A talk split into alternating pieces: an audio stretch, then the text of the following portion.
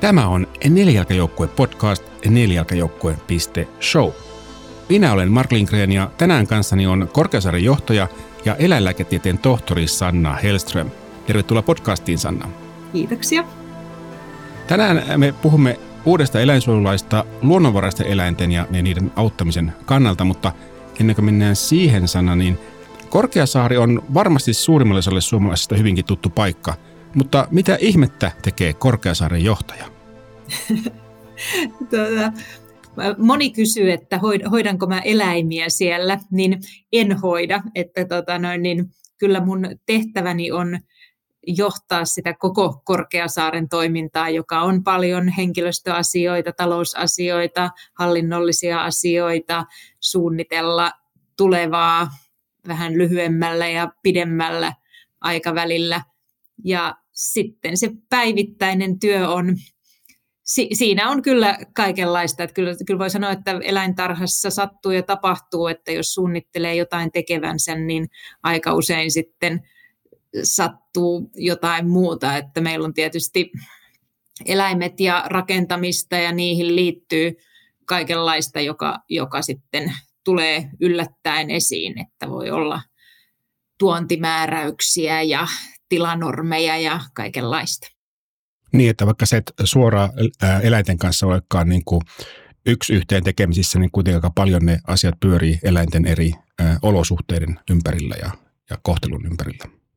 Joo, kyllä. Että, että tavallaan, että jos ajattelee vaikka, että meillä rakennetaan paljon, niin, niin siinä esimerkiksi eläimet määrittelee hyvin paljon sitä, siis ihan sitä, että mitä tehdään, mutta sitten myös käytännön töitä, että mitä voi tehdä ja millä aikataululla.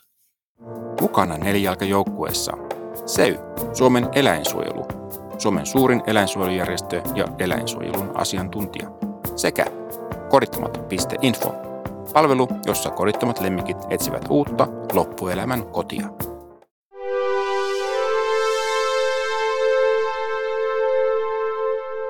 No siitä päästäänkin sitten tähän meidän aiheeseen. Teillä on ö, ollut tota, näitä luonnonvaraisia eläimiäkin, olette niiden kanssa tekemisissä. Ja tässä nyt ihan, ihan äskettäin oli tämä äh, oletettu poroeläin, joka, joka tota niin, päätyi pääkaupunkiseudulle, niin, niin miten, miten nämä luonnonvaraiset eläimet tulee tai kuuluu niin kuin sun päivään?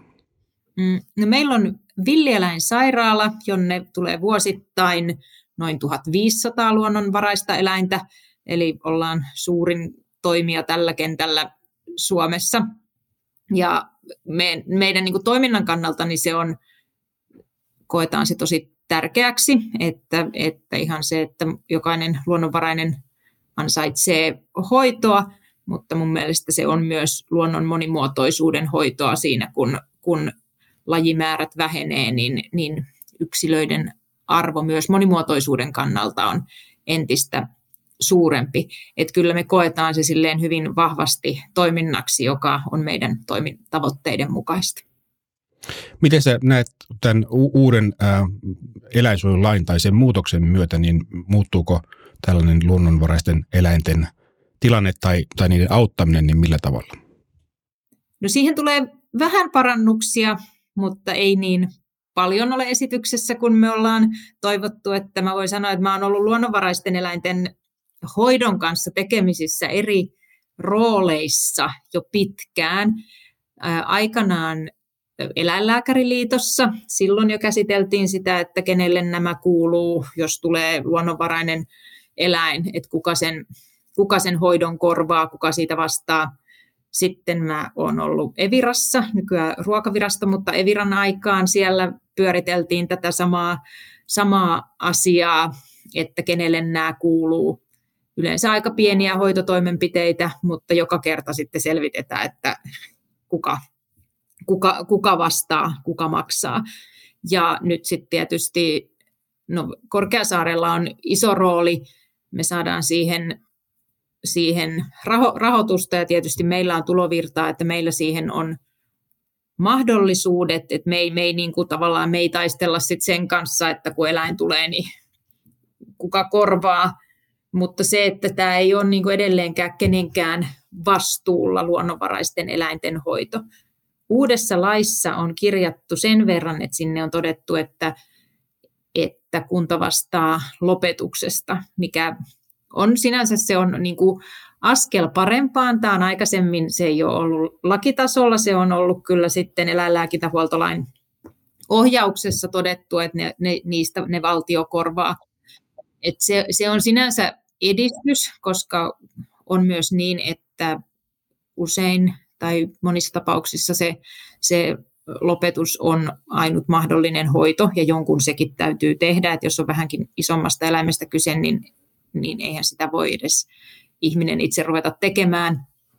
Et se on pieni askel parempaan, mutta edelleen se koko hoito jää yhtä lailla epämääräiseksi.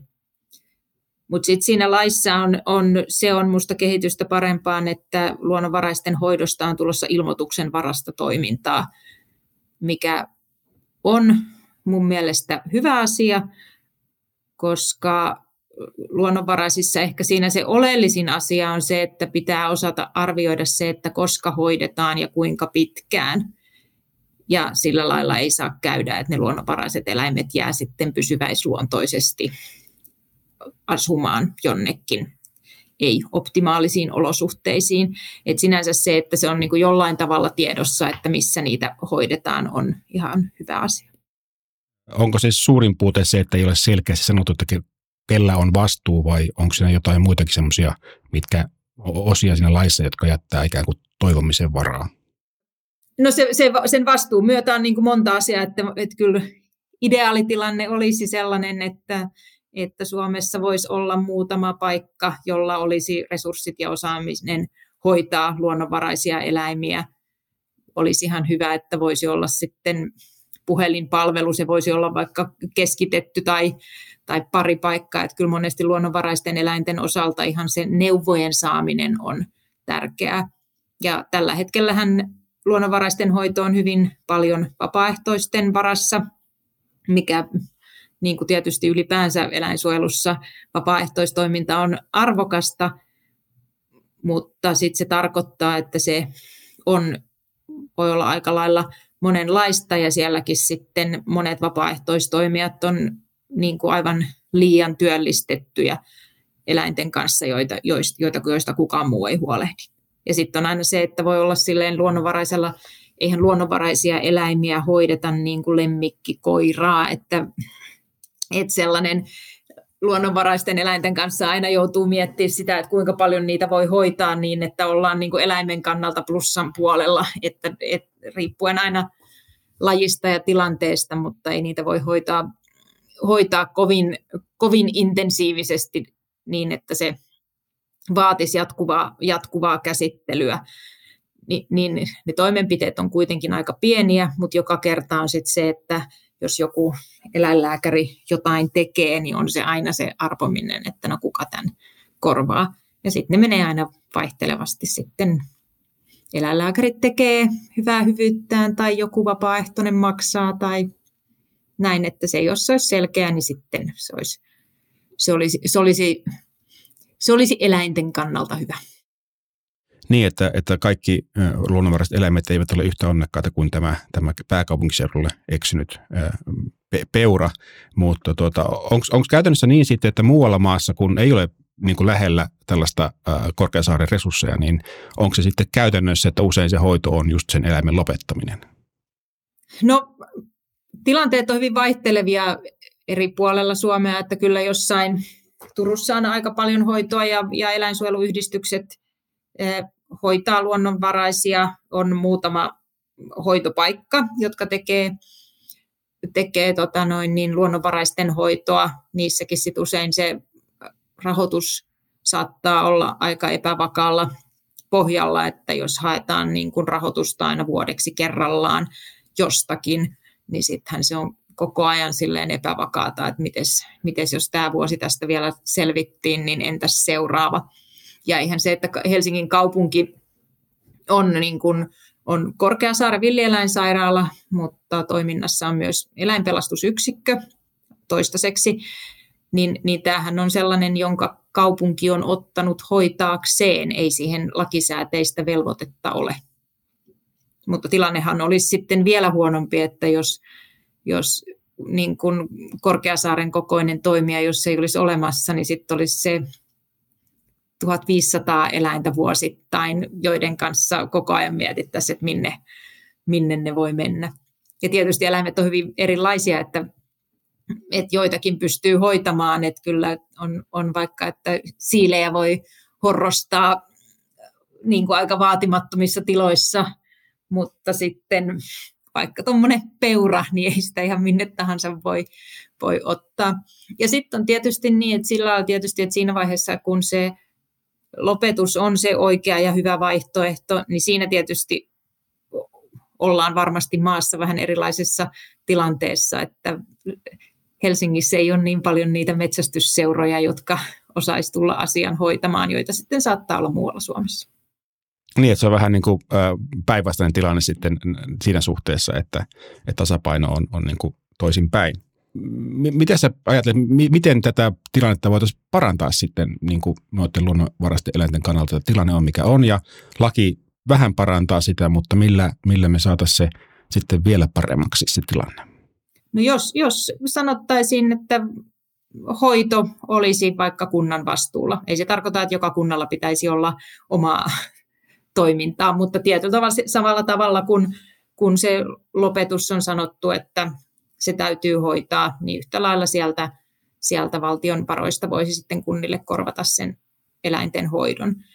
Ja ympäristöministeriö rahoittaa jonkin verran luonnonvaraisten eläinten hoitoa, että se määräraha voisi olla sen verran suuri, että sillä, sillä saisi muutaman, muutaman asiallisen hoitopaikan, hoitopaikan pyörimään tähän maahan. Puhutaan niistä luvuista. Teillä on siis 1500 ää, asiakasta villieläinsairaalassa vuodessa. On, onko sinulla mitään näkymää siihen, kuinka paljon niin kuin, ä, koko va- valtion Suomen tasolla tämmöisiä tapauksia on? Ei ole. Ei, ei. En, en pysty, pysty arvaamaan. Tiedän, että me ollaan, me ollaan isoin yksittäinen, mutta se mitä sieltä niin kuin sitten summautuu muualta, niin en, en pysty edes arvaamaan. Niin sit siitä ei ole mitään seurantaa että, tai kirjanpitoa näistä tapauksista vai miten se menee? Onko se ihan niin kuin hajallaan? Se on hajallaan. Että tietysti ympäristöministeriö rahoittaa, niin sinne, jotka saa rahoitusta, niin, niin heidän pitää raportoida sitten myös toiminnastaan. Mutta mä en tiedä, onko, onko niistäkään koottu mitään tietoa. Se varmaan helpottaisi myöskin, myöskin tota niin, tämän asian ratkaisemista, jos olisi näkemys siihen, että kuinka paljon ja minkälainen, minkälainen tota niin, haaste tai ongelma tämä on jotkut kyseenalaistaa, että pitääkö hoitaa ja ehkä sanoo välillä, että luonto hoitaa, niin, niin kyllähän esimerkiksi meidän, meidän villieläinsairaalan potilaista, niin suurin osa on siellä ihmisen toiminnan takia. Että siinä mielessä sellainen moraalinen velvoite eläinten hoitoon on olemassa, että siellä on on kaikenlaista niin kuin liikennevälineisiin tai rakenteisiin takertuneita tai ongenkoukkuihin tai muoviroskaan kiinni jääneitä. Joskus on ihan ilkivaltaakin, mutta ei se nyt sentään ole, ole en, enemmistönä. Et siinä mielessä, että me, me ihmiset suurelta osin tämä, näitä ongelmia aiheutetaan, niin siinä mielessä on syytäkin hoitaa ja sitten myös kyllä, kyllä tuntuu siltä, että kyllä ihmisillä, jos ajattelee ihan kaupunkilaisia, niin asukkailla on myös halu siihen, että jos näkee eläimen hädässä, niin, niin myös ihmisillä on se semmoinen, niin kuin kokee sen tärkeäksi, että eläin saa apua. Että sitten semmoinen, että eihän me tuolla pitkin metsiä kuljeta etsimässä, että onko siellä, onko siellä jossain sairaita eläimiä, että tietysti on niin, että luonnossa – luonnossa eläimet, eläimet tota noin, niin sairastuu ja kuolee ilman hoitoa ja, ja saalistajat saalistaa ja tällaista, niin ei, ei, ei me tietenkään mihinkään sellaisen niin kuin luonnon kiertokulkuun olla puuttumassa, vaan enemmän, enemmänkin korjataan sitä, mitä ihminen on hajottanut. Aivan. Sä mainitsit tuon luonnon monimuotoisuuden myöskin, niin tota, millä tavalla – tällaisten ihmisten, telomien, eläinten hoitaminen sitten auttaa siinä monimuotoisuuden säilyttämisessä? No siinä mielessä, että kun yksilömäärät vähenee, niin aina se jokainen yksilö on myös monimuotoisuuden kannalta arvokas. On arvokas tietysti ihan tavallaan itsessään ja, ja ansaitsee hoitoa kärsimyksiinsä, mutta ihan sellaisten laji, lajimäärien kannalta on arvokasta huolehtia siitä, että ettei, ettei eläimiä ylenmäärin menehdy. Et sen, sen hoidon, hoidon tarkoitushan on aina villieläinsairaalassakin on se, että, että sinne tavoite on se, että eläimet palaa takaisin luontoon. Että se on se ensimmäinen arvioitava asia, kun eläin tulee, että, että sitä hoidetaan sillä ajatuksella, että se pystyy palaamaan luontoon. Et ne on sitten ihan poikkeustapauksia, että on, on, on joitakin eläinyksilöitä, joita on jäänyt myös Korkeasaareen. Joskus on sellaisia, että on tavallaan lajin, lajin suojelun kannalta hyvin arvokkaita, jotka voi, voi jäädä, jos ne ei voi palata. Tai sitten on sellaisia tilanteita, että on hoidon, on ajateltu, että palaa luontoon, mutta se ei, ei sitten onnistukaan. Että voi esimerkiksi, että pyritään siihen, että eläimet ei leimaudu ihmiseen, mutta joskus käy niin, että meillä esimerkiksi on ollut pöllö, joka ei sitten lähtenyt luontoon, vaikka, vaikka sille ei mitään terveydellistä syytä siihen ollut.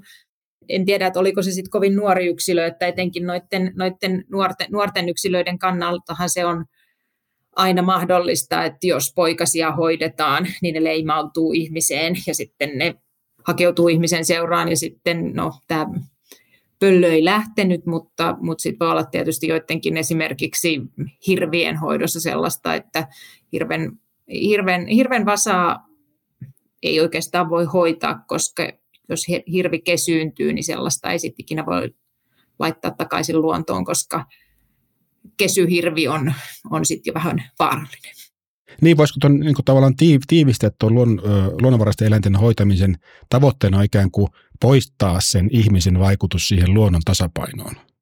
Niin, no toi on ihan hienosti sanottu. Niin, niin voisi sanoa.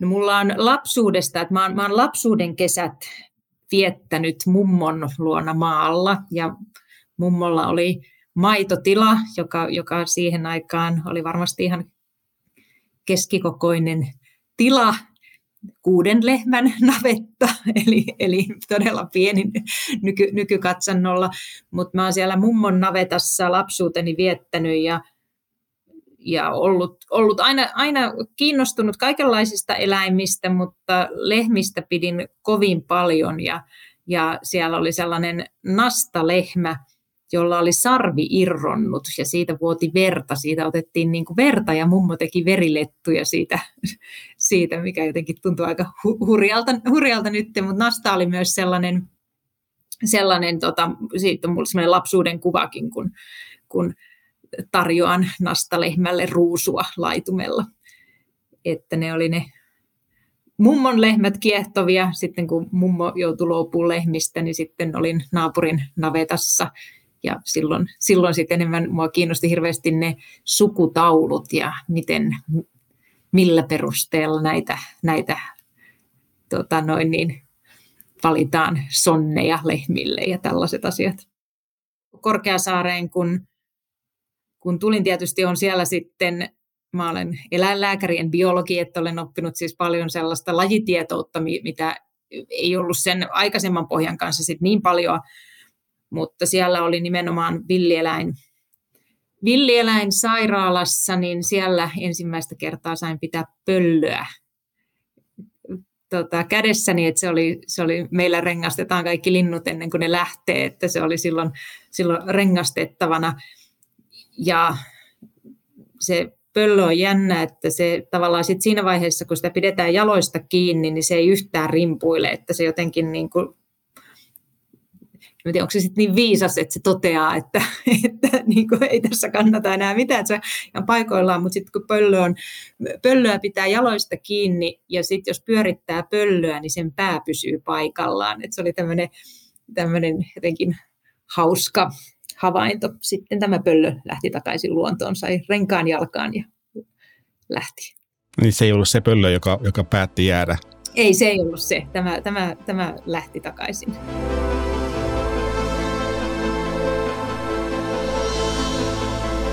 Tämä oli Neljäkajoukkue podcast. Jos pidit jaksosta, vinkkaa toki kaverillekin. Tuottajana ja editoijana toimin minä, Marko Lindgren ja Huima Production. Taustalla soivan musiikin on tehnyt Sari Toivola. Lähetä palautetta osoitteeseen palaute at neljäkajoukkue.show. Jakson merkinnät ja uudet jaksot löytyvät osoitteesta neljäkajoukkue.show. Kiitos, että kuuntelit.